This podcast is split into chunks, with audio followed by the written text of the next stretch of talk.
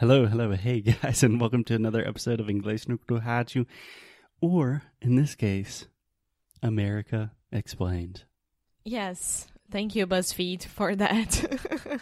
Yeah, so this week on the show, we are looking at an article from BuzzFeed that just has a lot. It is a big compilation of questions from non Americans asking Americans. What are you guys talking about? What does this mean? Why do you do this? Why are you guys so weird sometimes? We are weird, and I am trying to explain and entertain and educate. Okay. So, Alexia, give me some questions. Okay. First one. Can an American explain the actual logic behind coffee creamer? What exactly is it and how is it different from milk? Which is what I add to my coffee? Is this just an American thing or is the is this just another Australia is backward situation? I imagine that this guy or this girl is Australian and I mean, it's not from their their culture. But this is a thing that I always look at your mom's fridge, and sometimes you have that half and half Mm-hmm. milk. Is this the same or is Okay. Cool. yeah? Yeah. So, first of all, good day, mate. This is an Aussie talking to us. So, an Australian man is asking, Or what- girl? We don't know. yeah, an Australian person. I don't know why. Good day, person. They're asking about, well, eh, hey, what's the deal with coffee creamer? What is it? Okay, this is a great question. Hmm. Where to begin? so, first, when I think of coffee creamer, I am thinking of the little capsules that a lot of time when you order coffee at like a diner, they just give you black coffee and then little things of milk. Sometimes it's milk, sometimes it is cream, which is milk with sugar. Sometimes it is flavored cream, so it's like cream with, I don't know, vanilla or hazelnut or something like that. And you add like two or three packets or two or three capsules to your coffee. That's the first thing that comes to my mind when I think of coffee creamer.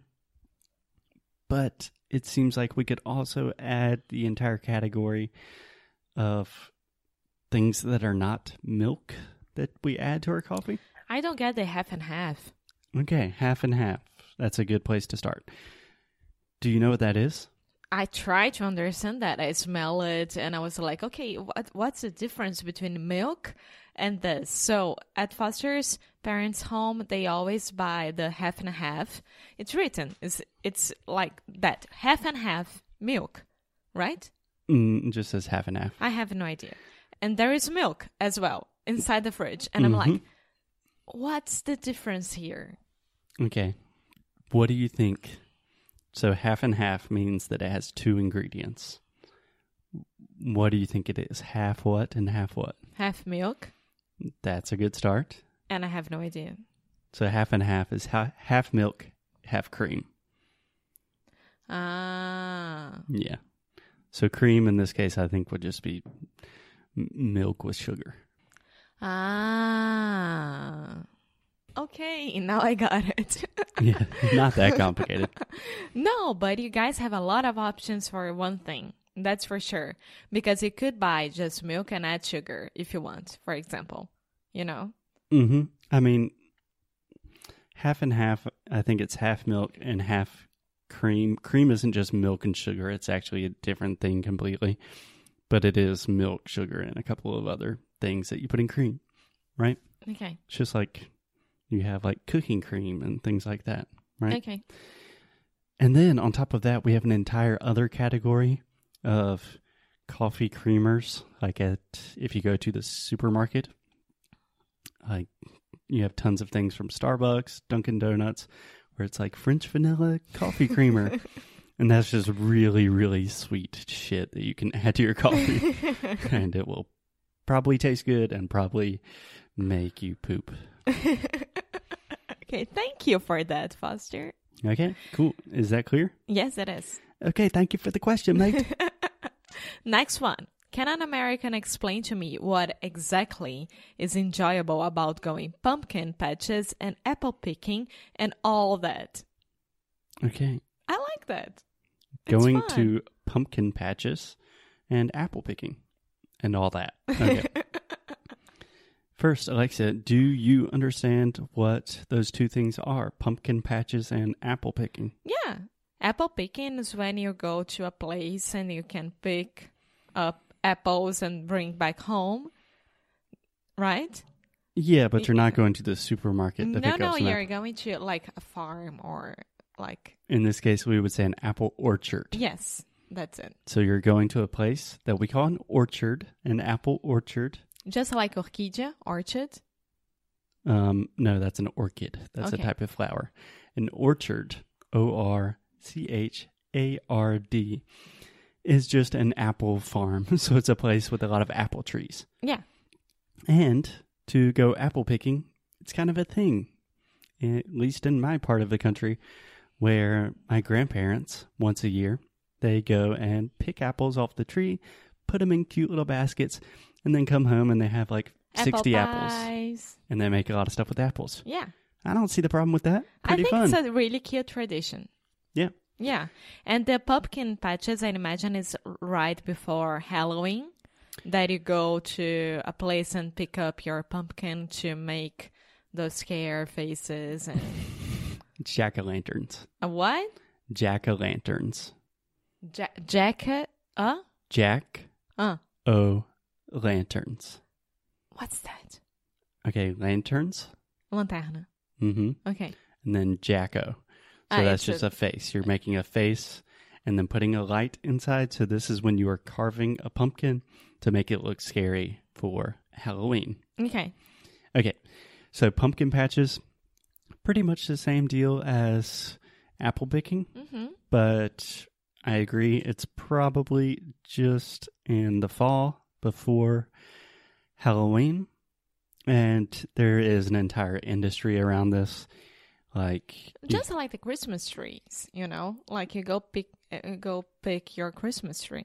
yeah, but at pumpkin patches, you also have like stuff to do with your kids. You can make pumpkin pies. They have like ciders and stuff like that. Workshops.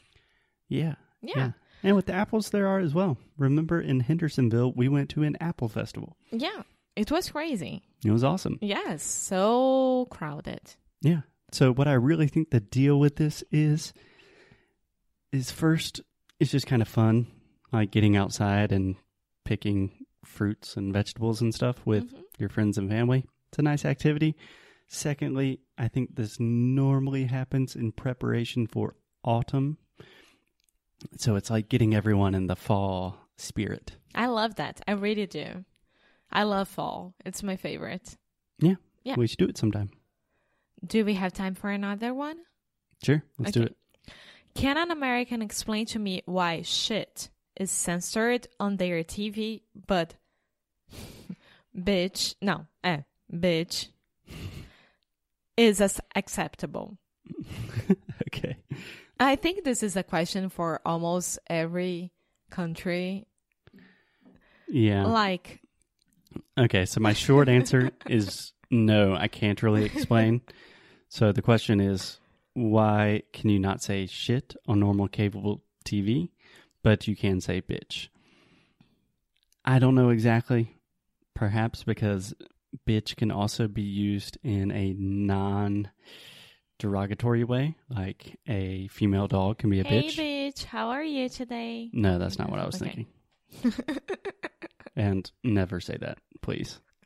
If you're talking to your friends, don't say, hey, bitch. I never say that. I Okay, didn't cool. even know how to pronounce it correctly. So, okay, so shit é merda, né? Bitch. And pode ser puta, prostituta. So, what I would recommend watching is we've actually talked about this on our blog before, talking about euphemisms. But there is an incredible, incredible comedy skit by the late, great George Carlin, one of my favorite comedians of all times. And he said, I believe it's called Seven Words That You Can't Say on TV.